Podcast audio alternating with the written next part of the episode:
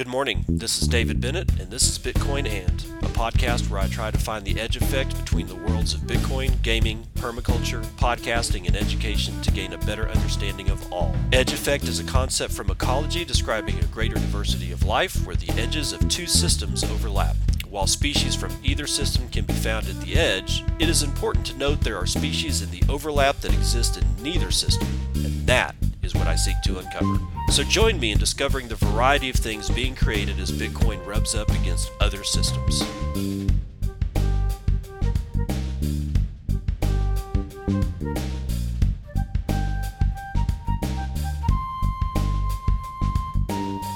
It is 6:06 a.m. Central Standard Time. It's the 4th of December 2020. This is episode 333 of Bitcoin and let's just start getting into this shit, man. Uh, we got this one from Thomas M, uh, writing for BTC Times. $500 billion is the quote wrong market cap for Bitcoin, says Paul Tudor Jones.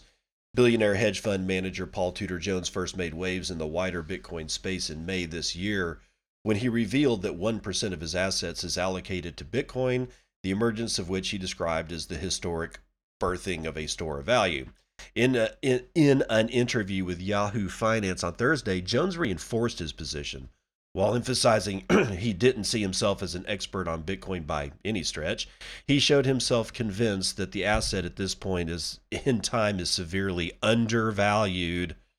Quote, with a market cap of $500 billion, it's the wrong market cap in a world where you've got $90 trillion of equity market cap and God knows how many trillions of fiat currency, end quote. Notably, Bitcoin has yet to crack $500 billion market cap. At press time, the market cap sits at a record of $361 billion as the price per Bitcoin has been consolidating above $19,000. Quote, Bitcoin reminds me so much of the internet stocks of 1999, Jones continued. Because the internet was in its infancy, no one knew how to value it because the world of possibility that lay ahead. He further outlined his conviction that in 20 years' time, all of the United, oh, sorry, all of us will be using some type of digital currency, adding that cash may be gone, reinforcing the narrative of Bitcoin as digital gold, which is uh, which as which has won many supporters this year. Jones imagines a future scenario for Bitcoin similar to that of gold. Quote. It's going to be a lot like the metals complex where you have precious crypto that might be Bitcoin, the first crypto, first mover in the world. It's so compressed it has that historical integrity within digital currencies that it will always have. Because of its finite supply, that might be the precious crypto, end quote. Oh. Gollum.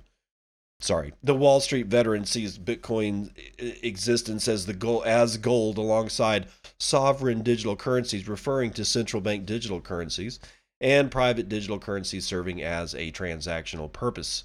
Ultimately, nobody, not even Paul Tudor Jones, can look 10, 20 years into the future, but whatever that future looks like, it will be very different than what we see today. Quote, and I know that if I had to take a position, I'm going to take the brand name, which is Bitcoin. I'm going to assume that it's the wrong price for the possibilities that it has, and I'm going to assume that the path forward from here is north, end quote. It won't all be rosy, however, and Jones anticipates sovereigns to fight back against cryptocurrencies along the way in a similar manner to the ban on gold in the 1900s. Quote, they banned it, but it had appeal, it had allure, because it was the one thing that was constant, whereas fiat currencies are overshadowed by uncertainty. As for the foreseeable future, Jones expects a crazy rocket ship ride up and down along the way. Quote, but my guess is that something like Bitcoin in particular will be substantially higher 20 years from now, and who knows what role it has in the monetary system. Yeah, yeah it's complete. It's completely clouded in the mists of time and all that. Um, I don't know. I mean, I uh, clearly he he understands kind of what's going on, but what I think may be bugging people is that he said that 500 billion is the wrong market cap for Bitcoin when Bitcoin has yet to reach a 500 billion dollar market cap, and I have a theory on this. I think people like Paul Tudor Jones, I think what we're seeing, I think that I don't think that was a slip. I don't think he made a mistake. I get the feeling that people at this level, like, I don't know, round up from 350 billion to 500 billion dollars all the time. I I I I think that they're they they literally can look at 100 billion dollars not as an error but as a a range that they see. That's how much money these people have been dealing with and that's how long they've been dealing with this type these types of amounts of money, right? That they're looking they're like 350 500 billion dollars it, it's all the same shit. Wow. I have yet I'll I may never see 1 billion, you know, I'll, I'll never see 1 billion dollars because I don't want to I I just I don't care. I, I just want something, you know, a future for the, you know, for my family. I don't want to burn like what was it that we we're starting to see there's like sort of a, a, birth of a meme coming up where it's like I really don't want to set the world on fire. I just want a future for my family. You know, I mean it's like look, if you want to set the fu- the the world on fire, hey man, go you go right ahead. You know, there's there are other there are other fish to fry too. You know, you don't I don't know, man. There's just this that that's just I think that again, I think this this whole thing billionaires like this that have been in billionaires for so long and have been dealing with such enormous amounts of money will literally look at 380 between 380 and 500 billion dollars and see them as almost the same number. I I think that's kind of astounding. I think that's a uh, uh, this is a lens into the mind of somebody who really hasn't been available to you know to us plebes forever, right? I think that's what we're seeing. I think we're seeing into the mind of you know we're starting to see into the mind of this these people because they're coming over to our side, and when they do that, they have holes in their knowledge about what it is that they're interested in, and those holes allow us windows into how they believe, how they think, and it's actually kind of fascinating. So no, I do not think that Paul Tudor Jones made a mistake when he said 500 billion dollar market cap for for Bitcoin. I think that in his mind is a rounding error, which I find fascinating. Um, India has reportedly have they reportedly have plans to tax crypto investors as Bitcoin price and trading activities soar. Mandy Williams is writing this for Crypto Potato, says barely 10 months after the Indian Supreme Court lifted the RBI's ban on cryptocurrency transactions, fresh reports from yesterday revealed that the country's tax authority is now keeping a close watch on crypto traders as Bitcoin's price continues its bullish trend. According to local media, the Indian tax department is already in possession of data belonging to investors who invested in Bitcoin or cryptocurrencies through banking channels before RBI's ban in 2018. The department is coming after data. this department coming after data shows a tremendous increase in tri- crypto trading activities in India since the crypto ban was lifted earlier this year. Retail investors between the ages of 24 and 40 have been spending millions of dollars on crypto trading every day. Two of India's largest crypto trading platforms, Binance acquired WazirX and CoinDCX, saw a significant increase in activities over the last six months. Um, according to an earlier report, WazirX recorded a massive 125% increase in user signups in the last two quarters. The exchange has also has a daily trading volume of 19 to 26 million dollars with more than 85% of the transactions coming from Indian traders. Some experts believe it will be difficult for the country to tax crypto because there's no regulation in place for crypto dealings they feel a regulatory framework will provide the necessary clarity to make taxation easier. While India is yet to release its crypto regulation, an earlier report suggests that the country may regulate crypto as commodities. Although it's unclear how India plans to implement the tax law, sources familiar with the matter claimed that the country's tax man is already preparing to collect tax on the gains made from Bitcoin, and notice may be sent out to investors if, quote, something goes out of this. I, don't know exactly what that means, but whatever. Experts believe that the tax authorities may classify crypto gains as business income, and investors may have to pay up to 30% tax on profits made from selling cryptocurrencies. However, some tax experts are advising their clients to declare their Bitcoin earnings as capital gains, which is similar to how profits generated from shares are done. So there you go. But India seemingly putting themselves in a position to be yet one of the third world, new third world countries uh, because they're going to, you know, try to crush this shit. And all it's going to take is a handful of countries across the world to say, "No, man, we're good. We're we're good with crypto. You come on over to our country. You bring your brain power. You bring your money, and because they're going to want to build their economy, and they're going to see that the repression that some people are suffering in some countries, namely the first world countries, which are probably the most prison like mechanisms that you've ever seen. We're all I think we're all coming to realize that we that the people in the first world are actually the the most enslaved. It doesn't look that way because we have all the money and blah blah blah, but honestly, if you look really really deep, I think what we're going to find is that we're probably people in the first world are probably more enslaved than anybody else. I'm just saying. I mean, there there's mental prisons, there's physical prisons. Yeah, I know you're screaming about Foxconn. I get it. I mean, yeah, I, I, I totally get it. There's actual real slavery going on. But when you capture the the minds and hearts of, you know, a population through fear, you know, how's that any better? I mean, yeah, sure you eat, but I mean that just means that you live longer under the yoke of tyranny. You know, at least I, I know it's it's it's a it's a bad comparison, but still, I think what's going to end up happening is we're going to have a bunch of countries in the world that start looking at this, going, you know, we could change our fortunes overnight if we say if we announce to the world that we're going to use Bitcoin as our as our reserve currency, and we're going to invite people in because we're going to have you know like a very very favorable tax situation on cryptocurrencies and that's all it's going to take. There are people that are ready to bail from their mother from their motherlands because at this point borders have meant so little for so long that you know people go well borders aren't important. It's like yeah they're important important to a national identity and not, i'm not talking about keeping people out or keeping people in. I'm just saying as these borders start to dissolve, so does, you know, in my opinion, so does a little bit of, you know, enough national identity to where you realize you don't really have to be here. Borders are dissolving because of technology. Borders are dissolving because of regulations. Borders are dissolving because, I don't know, like in our case in the United States, people in Washington just don't seem to know what the hell a border is, what it's supposed to do, what it means, or how to how to uh, maintain it when when you get to a point like that, your population doesn't really necessarily give all that much of a shit about staying.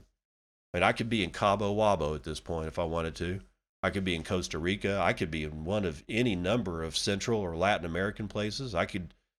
I probably they probably wouldn't let me into Switzerland because I don't have enough money, but I don't need to be here. I, I certainly wouldn't want to go up to Canada. That's all I'm saying, man. But so India, if you don't get your shit together, you know, it's just just because it's going to be bad for you guys. Bitcoin whales are selling. Yeah, let's see. What is the price right now? We're back below 19,000, just so you know. Uh, 18,753 is what I'm showing. So, William Suberg is going to tell us about Bitcoin whales selling to institutions as Grayscale adds 7,188 BTC in 24 hours. This is uh, coming out of Cointelegraph, and it says BTC whales appear to be selling to institutions as the supply squeeze tightens below $20,000. Data from various sources show that while more BTC returned to exchanges this week, large scale buyers are still creating more demand than the supply can meet. Statistics from on chain analytics service Coin98 confirmed that investment giant Grayscale bought twice as much Bitcoin as miners could create in the whole of November together with Square and PayPal, the other major corporate actors, uh, requiring more and more BTC stock, Grayscale is creating a supply imbalance to which price gains are the only logical outcome. This scenario set the stage for December with Grayscale continue continuing its buying of Bitcoin totaling over 7,000 BTC in 24 hours as its Bitcoin assets under management now exceeds 10.5 billion dollars as of December the 4th. Simultaneously, this week saw a Bitcoin break all time highs and challenge $20,000 only to encounter massive selling pressure. Having bounced off lows of 18,100 and returned to circle 19,000, BTC looks primed for another test of the seminal level, but selling dynamics remain unusual. With sell walls at $20,000 still firmly in place, longtime hodlers and whales looking to exit have reliable buyers in the form of grayscale and other institutions. Evidence points to increasing inflows from whales to exchanges this week, something which coincided with the $20,000 attempt. Should selling already be keeping prices down, BTC should thus be finding its way from whales to the stronger hands of Grayscale and its clients. The phenomena has even caught the attention of mainstream media. Quote, total accounts buying more than $1 million worth of Bitcoin and then moving it off of exchanges has skyrocketed, CNBC reported on Thursday. Quote, that's up 180% from 2017 to this year. Analysts say the signals this signals wealthy investors are loading up on Bitcoin and then storing it offline to store somewhere a little bit more secure end quote. At the same time, total Bitcoin addresses and profit versus when coins were placed in them hit new record highs on Friday, according to the latest data from Glassnode.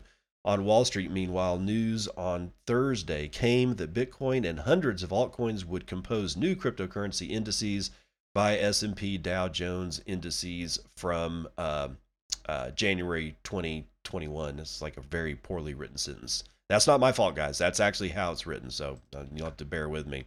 Uh, we'll get to the index thing here in a second, but let's talk about the fact that now people are starting to scavenge Bitcoin. Right? They're actually starting to scavenge. They're, they're, people are looking for places where they can find Bitcoin that's available because the supply is drying up. Why do you ask? Is Bitcoin under $19,000? honestly, dude, I don't know. I lit- I mean, it it goes against all you know credible everything that I've ever learned. It goes against it. Supply and demand as the base function of economies. Okay, it it if I compare it to that, it doesn't make sense. Supplies clearly drying up, and how do I know? because wrapped Bitcoin burns are increasing as traders rotate capital out of the cooling DeFi market. This is Zack Voell writing for Coindesk sometime when? Yesterday. Uh, wrapped Bitcoin, the Bitcoin backed token on Ethereum, now worth over $2 billion, has seen an increase in burned or unwrappings by some of its largest users as the Ethereum based decentralized finance sector begins to cool. BitGo clients, including Three Arrows Capital and Alameda Research, are exchanging an increasing amount of their tokenized Bitcoins minted earlier this year for real Bitcoin as the bullish cryptocurrency market continues to center on Bitcoin and Ethereum's decentralized finance takes a backseat for now. Quote, in general, the yield has dipped in DeFi and the increased trading on centralized exchanges directed our needs to do so, said Lan Gu, quantitative trader for Alameda Research, in a direct message with Coindesk. In the months following DeFi's red hot summer, when Bitcoin were wrapped faster than they were mined, the sector has cooled significantly, and yields across various Ethereum based protocols have subsequently dropped. Alameda's WBTC burns are also partially the results of shifts in their OTC order flow, that's over the counter, and internal capital base readjustments as the price of Bitcoin continues to climb, the firm told Coindesk. Another catalyst for the increase in burns could be the unsetting of liquidity rewards program from leading decentralized exchange Uniswap on November the 17th, giving users less of an incentive to keep funds on the platform. According to Kiarash Mosayeri, wrapped Bitcoin product manager at BitGo, talking to Coindesk, Mosayeri said the recent WBTC burns, quote, were expected. Oh, of course, right. To date, nearly 120,000 WBTC are still in circulation, with over 8,000 WBTC minted in November. A record 4,300 WBTC were burned over the same period. However, nearly 2,000 more were also burned in the first few days of December with no new minting. Three Arrows Capital, another prominent wrapped Bitcoin merchant that burned over 4,000 WBTC in the past two weeks, declined to comment on why they unwrap these coins. The Singapore based trading firm has not minted new WBTC since October, uh, per BitGo's wrapped Bitcoin order book.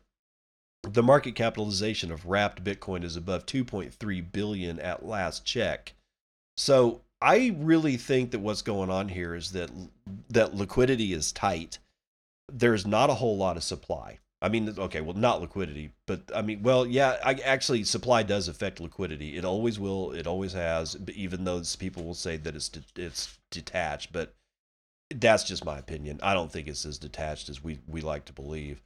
But one thing that is for sure, supply is tight. I mean, when you've got when you've got grayscale buying 1700 Bitcoin and you can only mint 900 a day, yeah, you got a supply issue. And yet here we are below 19,000.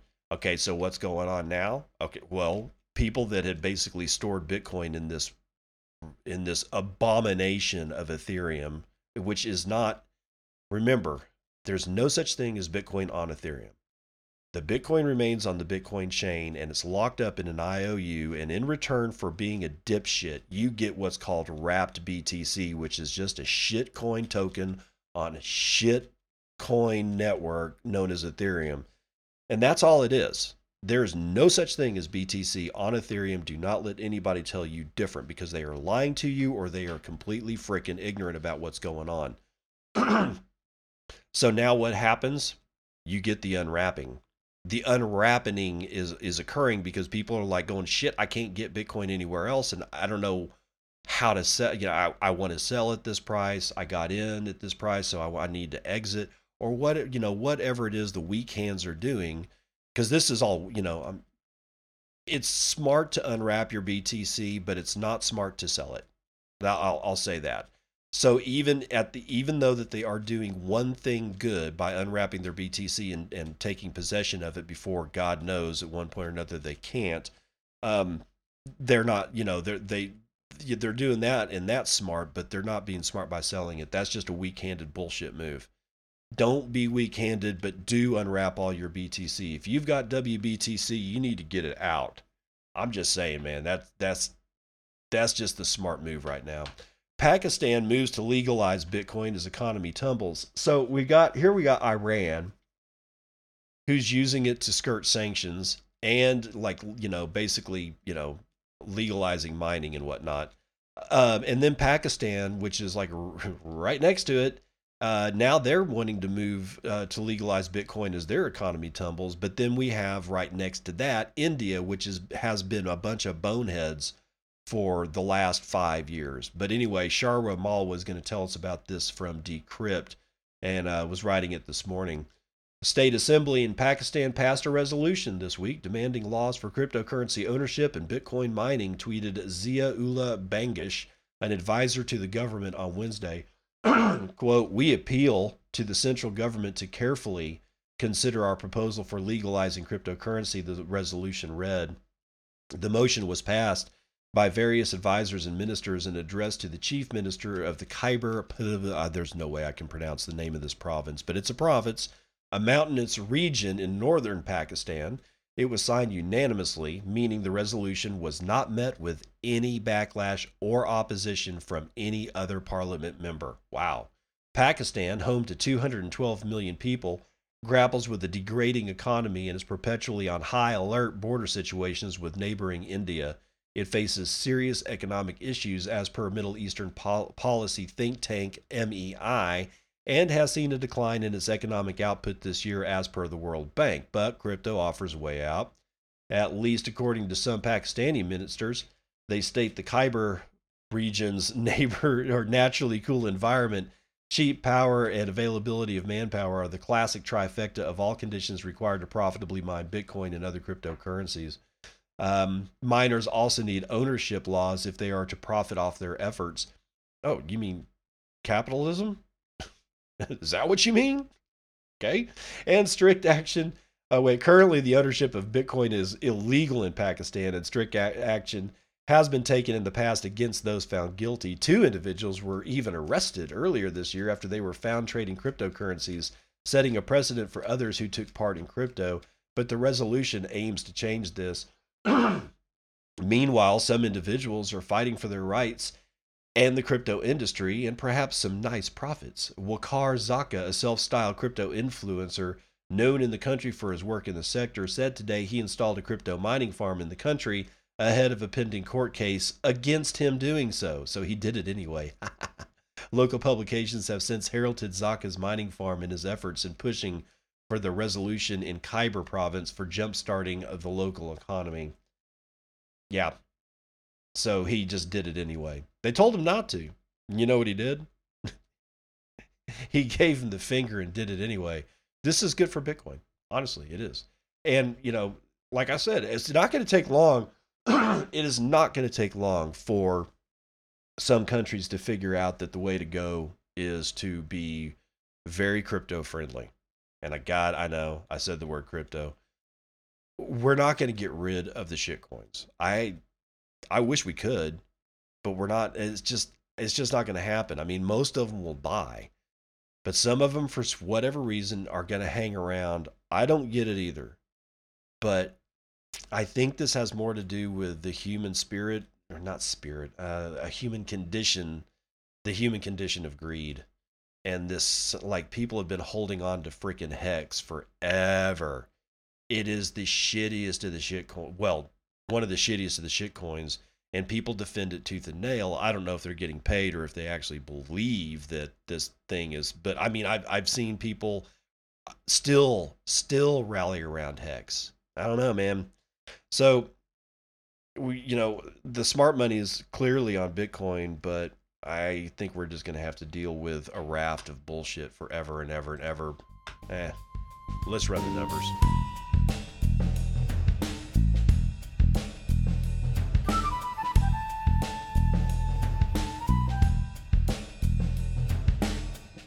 Looking into the crystal ball, I see the future.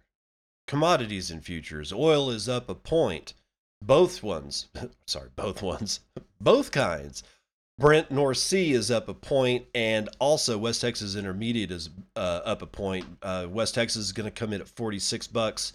Brent's going to come in at just a hair under 50. Wow, that's interesting.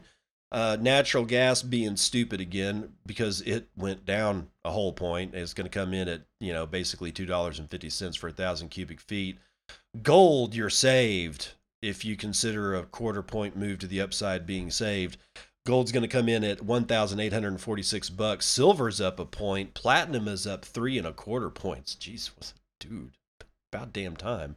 Uh, copper is up a point, and palladium, I don't know what you use palladium for, but I'm sure it's very important, is up one dollar or sorry, 1.76 percent.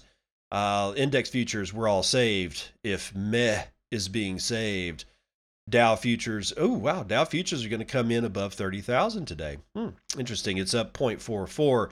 S&P is up 0.38, Nasdaq futures is up 0.35, S&P mini is up 0.65. But real money tells a different story. We're at $19,070. We've got we got a fairly decent low. Where where where did it go? GDAX is listing Bitcoin price at 18,816. So there's a fairly hefty arbitrage opportunity between wherever this high is and where and GDAX. I don't know where the high is. Um, we have 323,000 transactions being passed to each other in the last 24 hours. That's 13,500 transactions on average every hour. 1.8 million BTC have exchanged hands in that 24 hour period, and 75,343 BTC are being sent on average every hour. The average transaction value is 5.59 BTC. The median transaction value holds at 0.033 BTC or 622 bucks. Block times are still slightly low, 9 minutes and 44 seconds. We have 0.8 BTC being taken in fees on a per block basis and 125 BTC being taken in fees overall in the last 24 hours. We have had a 8.22% shift to the upside in hash rate. That brings the hash rate of Bitcoin to 144.65 exahashes per second. Dogecoin falling off a cliff, 0.0033. I usually see it at 00.36. Just saying, so you know. But at 38,000 transactions in the last 24 hours, it's walking all over Ethereum Classic uh, it didn't beat Bcash today. Bcash today had 49,000 transactions. And uh, God, Litecoin, yeah, it's going up, man. 84, it's almost 85 bucks with 60,000 transactions on it. It's I don't know, man, whatever.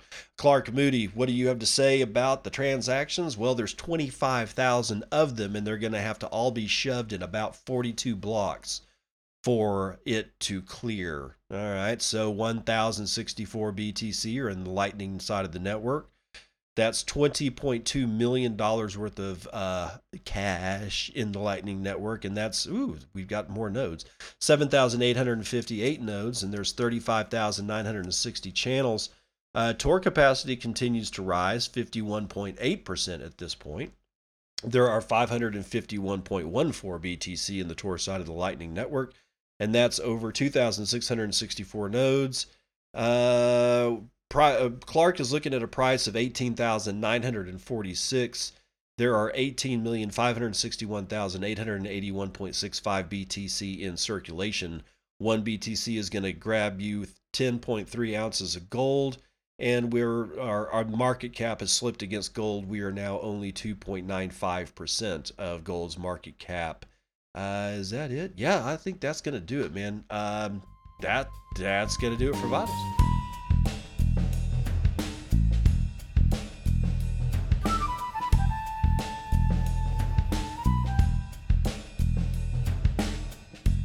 What can I say?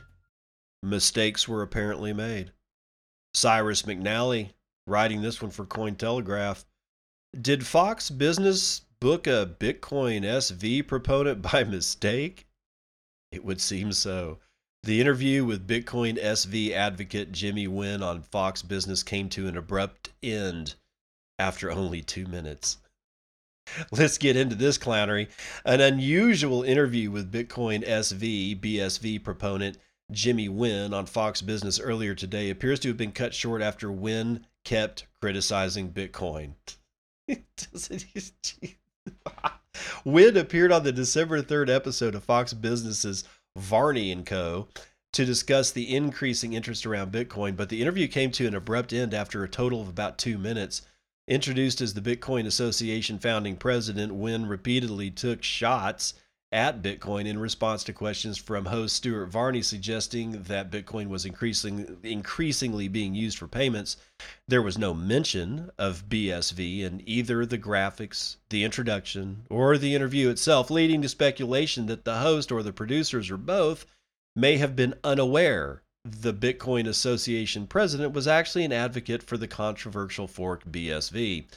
Asked by host Stuart Varney if he thought Bitcoin's use as a, as a currency was continuing to expand, Nguyen replied, quote, no, I would disagree with that. I think Bitcoin is very rarely used today to pay for things at merchants, end quote.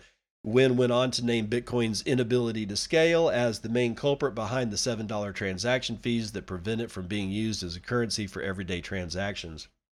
Nguyen also used his brief time on air to reject Bitcoin's store of value narrative while claiming it has been driving up its price recently.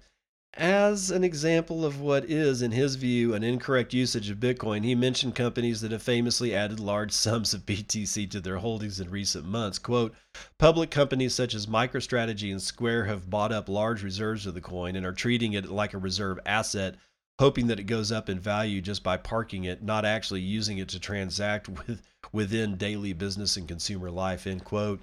Bitcoin proponents and BSV critics took to Twitter to remark on some of the oddities surrounding the interview, noting they felt it was strange that Jimmy Nguyen, one of the main faces behind BSV, was asked by Fox Business to speak about Bitcoin.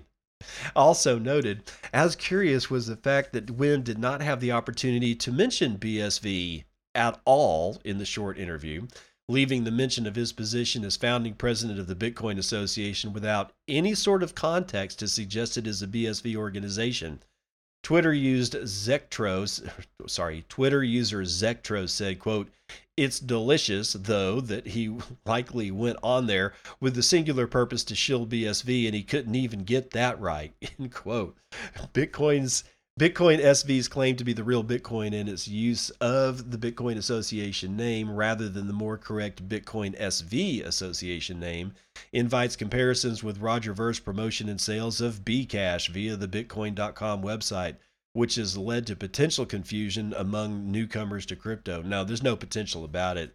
Uh, people have been confused to the point that they buy an absolute worthless pile of garbage. Starting late March, Nguyen took an extended hiatus from Twitter, pro- Twitter prompting claims that he was intentionally evading, evading a subpoena regarding Satoshi claimant Craig Wright's ongoing legal battle with the estate of Dave Kleiman. He returned to the platform in mid June, where he remains a staunch supporter and promoter of Bitcoin SV.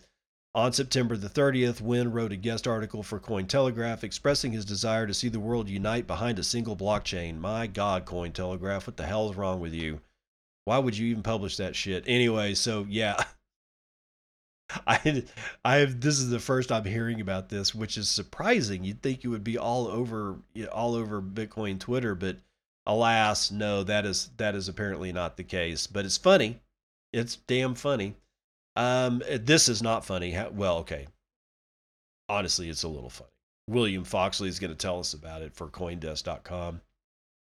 Writing on December the 2nd, $10.8 million stolen, developers implicated in alleged smart contract rug pull. Another decentralized finance project was rug pulled on Tuesday with some $10.8 million in investor funds stolen due to a hidden backdoor in the project's smart contracts.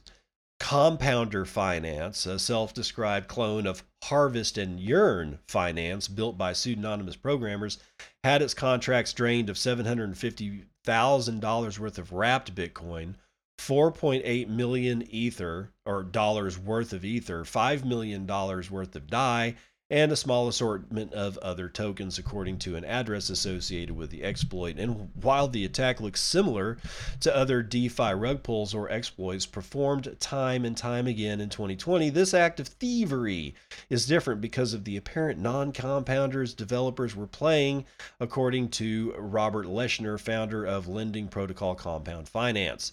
In a phone interview, Leshner told Coindesk Compounder looked like any other yield farming DeFi project that took the cryptocurrency industry by storm this past summer. But the developers had snuck in a call function that allowed them to withdraw all funds from the project, an action a decentralized finance project should never allow whenever they deem the booty large enough. That threshold was apparently met Tuesday, even though Compounder's token contracts were only created on November the 10th, according to Etherscan. Leshner called the rug pull one of the largest purposeful cryptocurrency exploits, exploits in recent memory.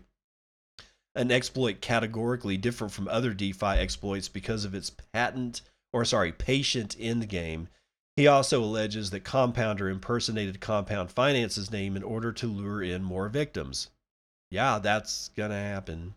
A Telegram group of investors is currently investigating legal moves against the developers, although little information is known about the faces behind Compounder. Only now do you realize. One investor who claims to have lost 1 million in funds is offering a $50,000 bounty for information leading to the seizure of stolen funds. This is defiyield.info, or rather at defiyield underscore info on Twitter. Uh, says message to the scammer of compounder finance just scammed approximately $10.8 million i have personally lost approximately $1 million and the rest of the crypto community lost $10 million from your rug pull now this particular tweet is actually a series uh, a large tweet thread that basically is is well, let's just call it hashtag cry more. because this idiot got taken by just the same shit that everybody else is getting taken by. More on that later.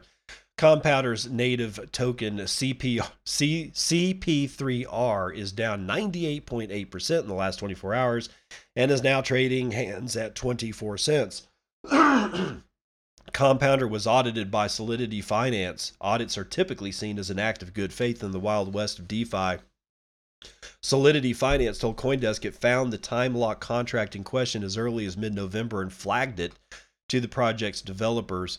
It offered documentation as well. Unfortunately, Compounder not only knew about the function, but apparently had plans for it. Quote, the compounder team swapped the safe and audited strategy contacts, contracts and replaced them with malicious, evil strategy contracts that allowed them to steal user funds, Solidity Finance told Coindesk in a Telegram message, adding, quote, they did this through a public, though clearly announced, or sorry, though clearly unmonitored 24 hour time lock. This issue of centralized control by the C3PR team was raised in our audit report and our discussions with their team. The team had the power to update strategy pools, and they did so maliciously here to steal user funds. In other words, investors overlooked the security hole even though the time locking question was flagged by the audit. That's because nobody's reading the audit. They can't they don't know how. They just want money. That's the problem with all this bullshit. That's why I don't like DeFi. Because it sucks in the the the it God, you know, it's like it's like putting a gambling casino in the middle of the poorest part of New Mexico, of which there are many casinos in New Mexico, and they are all on reservations. They are all on native lands. And generally speaking, you're talking about the very poorest people on the face of the planet being exposed to a place where they can go hand over their paycheck, what little paycheck there is. This is the same shit. there is nothing different different about this shit. What you are doing is you are feeding on the hopes and dreams of people that think that they're going to make some kind of money and you're just stealing it from them. And this has happened time and time and time and time again. But to finish this off, many DeFi investors are learning audits don't necessarily equate to a secure protocol.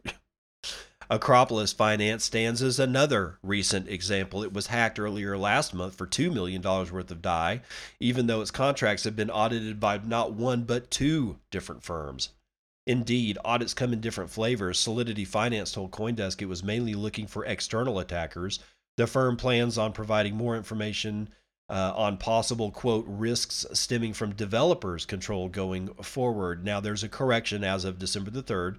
A previous version of this article stated that the time lock function was only disclosed to Compounder's finance team. The public audit report included this information. Okay, so there's there's the correction. Now, what's what you know there there's there's another nuance to this entire thing.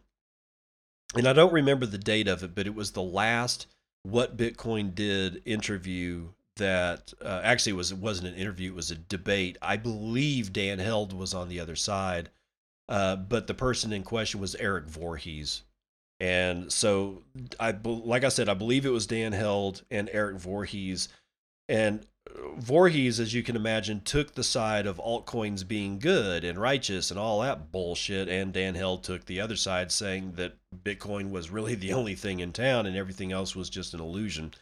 And Dan Held was right, and you can think about Dan Held however you want to think about, but in that particular situation, he's absolutely correct. And it got to the point where Eric Voorhees was honestly, you know, and I'm paraphrasing here, was saying shit like, man, dude, look at DeFi. If you think it's all bullshit, why is DeFi doing? And DeFi this and DeFi that. And oh my God, look at the numbers. Just so happens that was within a 24 hour time frame of Compounder getting hacked for $10.8 million. That's why, Eric. If you really want to know why we don't like this shit, this is why. This is exactly why. You and people like you are feeding, feeding on these people's hopes and dreams. You may not be doing it directly, although I have suspect that you're probably part of the DeFi community insofar that you're balls deep with a bag. But be that as it may, let me just assume that you are not, that you're just a proponent for DeFi or an advocate for DeFi, and that you don't really have any money in DeFi. Even then, you're taking part in the wholesale slaughter of people that are too stupid to understand what the hell's going on because you've obfuscated everything you uh, at this point they're auditing. They are literally auditing and the auditors are saying here's the report. Nobody's reading it. You know why? Because as you know they're blinded by greed and they are not looking at the evidence. They nobody read that report. You know how I know nobody read the report? Because if they had, if everybody had read the report, there would not be $10.8 million stolen because it would have been emptied by all the people that read the report. What you're doing, Eric, is evil. And I'm sorry to say this, but you you need to get out of this entire business. All you're going to do is get people hurt by leading them down these paths with by saying that but look at the innovation. There's no innovation here. There's none. Even if this thing worked flawlessly and nobody got scammed or rug pulled, which is never not going to happen, DeFi doesn't do anything. I mean, to mine a token to harvest yield on another to- token so that I can earn yet another token to go cut up fruit. I don't know what what DeFi actually is supposed to do. It doesn't produce anything. There's no good that comes out of it. I mean, and I mean like a good, like a car, an airplane. It doesn't fund like I don't know the Red Cross. It doesn't do anything. It just sits there in this really weird circular spin and the only thing that gets drained out of it is people's money. Uh, it's just a, it's a gigantic whirlpool of theft, and you need to stop messing around with this shit, please. For the love of God.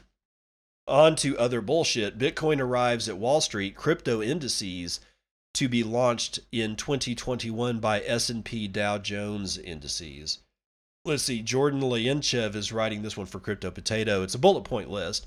Uh, index provider S&P Dow Jones Indices has partnered with crypto-based Lukka to launch cryptocurrencies cryptocurrency indices following 550 of the leading bullshit coins except for Bitcoin, which is the only one.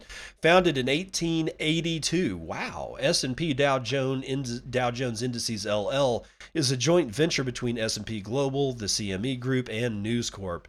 It's among the leaders in providing investable and benchmark indices to traditional financial markets.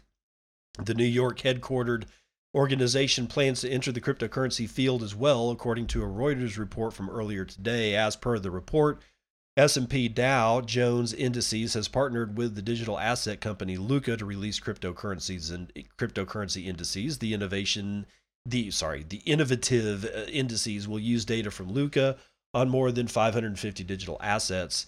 Investors who want to take advantage of the new products will be able to work with the index provider to create customized indices and other benchmarking tools on cryptocurrencies. Peter Roffman, global head of innovation and strategy at S&P Dow Jones Indices, asserted that the launch of the indices would come as a response to the expanding popularity and demand of cryptocurrencies.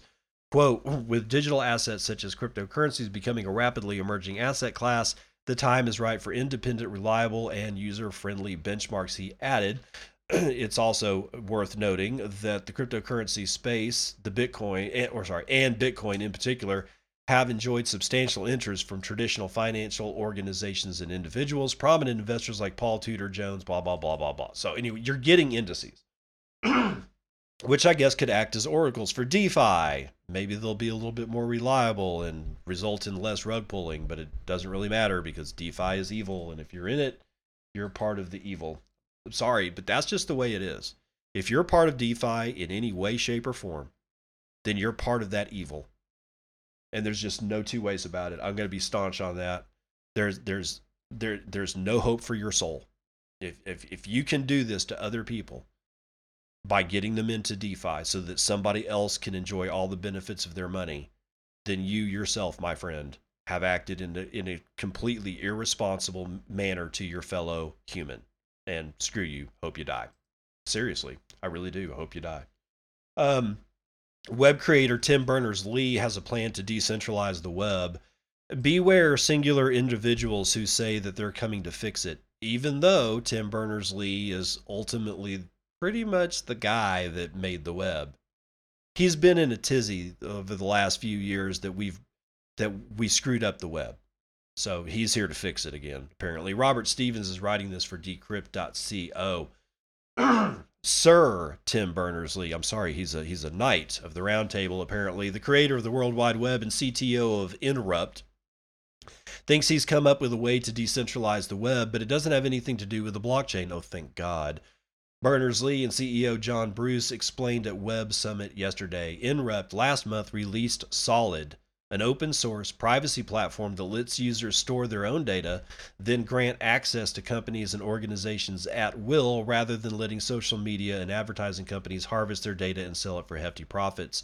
This, Bruce and Berners Lee claim, decentralizes the internet because it gives power back to the people who own and produce the data. So the de- default is is that the information is yours, said Berners Lee at yesterday's summit. Quote, you can share it with insurance companies if you want, if that's part of the deal, but you're in control. End quote. Okay, I'm going to hold off right there. You're not getting insurance unless you relinquish the data, says insurance company. That's why this isn't going to work. I'm sorry. I, I don't believe I believe this is just this seems really half-hearted on Tim Berners Lee, Lee's part.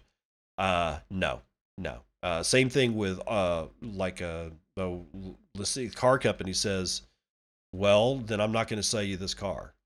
Now that's actually a little bit a little bit more reckless of me to say because you know there's be a lot of people that say, fine, fuck it, you can have your car. and you can let it sit there on the on the lot and rot. But insurance companies, maybe health insurance companies, uh, they are going to do this. And uh, auto insurance companies will do it too. They'll demand your like that you put a control box in your car in in order to be able to secure um insurance uh, auto insurance. Uh, all this is all this is bad. All this is bad. I mean there's there's nothing i mean this like this supersedes you know market forces i can't i can't say any more about that but the benefit of this is that businesses and organizations can focus on servicing customers. No, no, they won't. That's the, that's the mistake. Most organizations don't want your data, but they'd like to have access to it. A healthcare organization such as Britain's National Health Service, which is building an app on Solid, could focus on ensuring the British people remain fit and healthy. That's not what they're going to do. Quote, and that's a very, very different world than what we live in where we don't have to surrender our data for organizations to service us. Bullshit, yes, you will. But we can grant them access to it. We can trust them to work for us. So, wasn't blockchain and crypto supposed to be about decentralized web? What? Isn't that what Decrypt is all about? Okay. Berners Lee explained blockchain and solid are different. He started Blockchain is a system where if everybody stores the same data, everyone has a copy of the blockchain. That's useful for when you want to, for instance, have a single ledger for everybody's identifications or what to spend in the bank, he said. Referring to solid, everyone stores different data. Uh, you're not all tugging at the same level, nor, he said, are you paying to keep the same energy or the same system going. Each organization or individual on Solid has a pod these pods represent silos of data that talk to other pods. So someone's pod may grant the NHS access to the pod that stores their health data. Hmm, it's a bit like blockchain, admitted Berners Lee. Okay, I'm really confused as what Tim Berners Lee is doing. I'm going to chalk it up to he's becoming senile or something like that. But there is no way in hell that just because I can silo my data, which is good. I'm not saying that that's bad. I'm, I'm saying that I would rather have all my data stored and only I have access to it. But the problem is, is that if my health insurance company comes to me and says you will unlock your pod to us, and here's a secure token to do so, or you are going to be delisted from your health insurance. Well, what do you think I'm going to do? I mean, they're holding it like when when you're. This is a all the oh, okay. Here's where it is. It's a five dollar wrench attack. $5 wrench attack fixes Tim Berners Lee pie in the sky thing about siloed pods. $5 wrench attack, but this time instead of coming from thieves who want to steal your Bitcoin, it's coming from corporate thieves who are going to force you to force you to give over your data to them in order for you to not incur a million dollar bill when you go get an aspirin at the emergency room. That's all it takes. That's the that's the five dollar wrench attack right here in a nutshell. And Spotify is staffing up for Facebook's Diem, other crypto payments. I, I love how Libra's name has already been changed after what, uh, like maybe a solid year of talking about Libra. They've changed it to Diem, which means day. Uh, they should have just named it Carpe Diem. But anyway, a job listing specifically mentions the Ex Libra project and day to day interactions with the Diem Association, as well as other potential moves in the crypto payment space. Andrew Hayward's got this one for D- from decrypt.co. Streaming music giant Spotify is beefing up its payments team in advance of the launch of Facebook backed Diem stablecoin project, formerly Libra, you mean failing, along with other potential stablecoin and cryptocurrency related initiatives on the horizon. Spotify has two associate director positions open in its payments division, one focused on strategy and innovation, and the other on strategy and planning.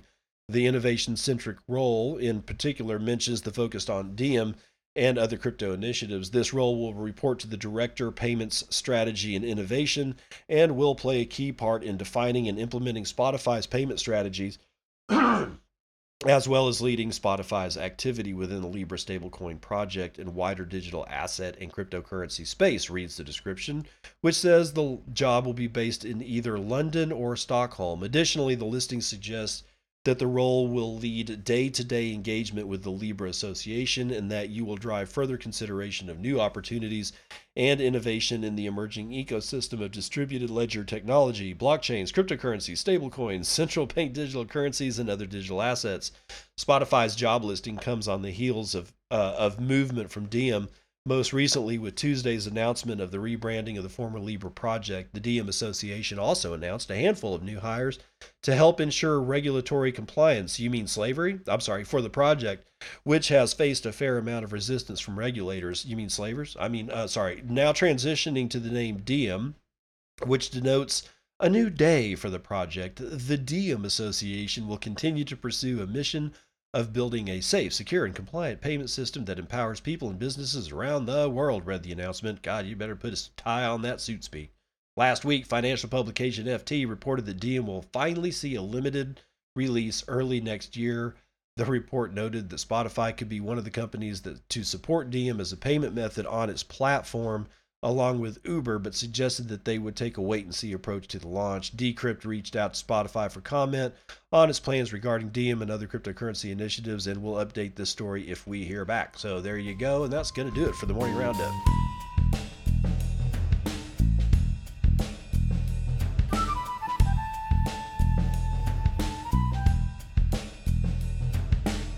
Daily Train Wrecks brought to you by Rohan Grey. That's at Rohan Grey on Twitter. If you don't want to be held liable for the risk of processing illegal transactions, don't run a node that has a risk of processing illegal transactions.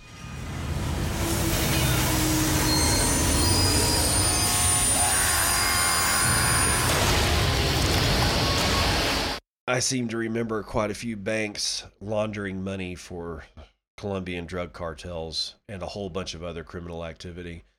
I honestly don't know what this dude's on about, but he's getting savaged. Uh, who is he? Well, he seems to be the assistant professor, probably of economics at Willamette Law. Uh, he's president of the Public Money Network manager at Freedom Box Foundation. See, Freedom Box, and this this dude has no idea what's going on here. Vice chair of Digital Currency Global Initiative at Stanford and um, ITU. Wow. I don't this this this fear mongering about oh my god you might have processed an, an illegal transaction. I didn't process shit. I mean, what's what does process actually mean? You know, can somebody please define to me process? When I got the you know when I got the transaction, did I convert that into fiat of a government format and give it to you? No. So I didn't process shit. And also, at one point or another, we're going to have to start standing up and stop being afraid of of going to jail. I, I, I don't know how. I know I get it, but I've got kids. I don't know, dude. People in the freaking American Revolution had children too. Stop being a goddamn spineless pussy. I'm sorry, but at one point or another, the people of the world, not just the United States, but the citizenry of the world is going to have to stand up against their leaders because our leaders have been making bad decisions, terrible decisions, evil decisions, and just downright immoral and unethical bullshit decisions for centuries. And it shows. It shows in the death of good food. It shows in the death of art. It shows in the death of architecture. It shows in the death of, you know, inter- interesting finance. The death of everything because we're just pacified all the time. All the time we get to go back and we get to sit in our, you know, in our houses and watch our idiot boxes and shove our faces into a phone and, and we're so mollified all the time that there's no reason to stand up.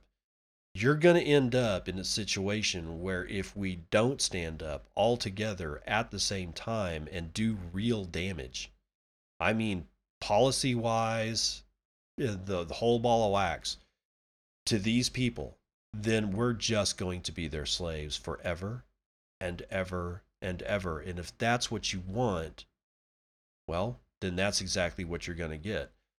If you don't stand up and stand up now and say, screw it, I'm going to run a node. I don't care if there's illegal transactions going through it. You know, come come at me, bro. Yeah, we may go to jail. You may have died in the in the Civil War. You may have died in the American Revolution. You may have died in the Second Punic War in Rome. It doesn't really matter if you're you're either going to sit down or you're going to stand up and i'd rather die on my feet so that's going to do it for your smoldering pile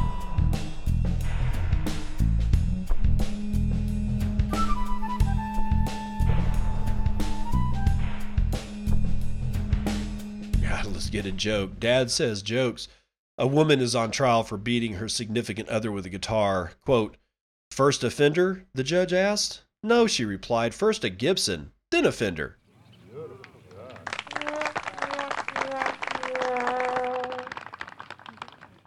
Mr. Sue, that was for you, bro. Hope you're having a good day today. Um, that's pretty much going to do it. We got nothing else. Oh, oh, I do need to mention this that that auction that I was talking about yesterday is going very well. Let me let me see if I can't get back to it. Do do do do do do. Here we go. Da, da, da, da, da. Uh, where's Chief Chief Monkey? Sorry, I'm like looking. I should have had this up, and I'm very sorry that I don't. Um, they've been keeping track on what the the bidders here. Um, it looks like there's some bidding wars going on here on this particular piece by Chief Monkey, which is a very pretty. Um, it's sort of a cross between like it seems like a glass mosaic and a woodcut. and it the thing's the thing's freaking gorgeous. Uh, three hours ago, uh, the current winning bid is 6,600,000 Satoshis or $1,277. That's been given up by Max Scan, um, or sorry, Max San. Uh, there, as of three hours ago, there was 56 uh, hours, 53 minutes, and 47 seconds left. It's a three-day auction, so this is going to be going on for quite a while. But the auction seems to be working just fine. Um, let's see here. Hold on, though. Um, yeah, there's a there's a, a small bidding war going on between Vizik and Max San. Uh, is was like was bidding. Uh, let's see, six million five hundred fifty. Max Sand came back with six hundred or six million six hundred. Vizik came back with six million six hundred and fifty thousand, and Max Sand is currently on top of that stack at six million seven hundred. So they're just going back and forth, back and forth, back and forth. This is good news for the guys over at Scarce.city, which is the first uh, Lightning auction house that I think is in existence. There have been Lightning auctions before, but this is a dedicated platform. You can go over to Scarce.city on the web.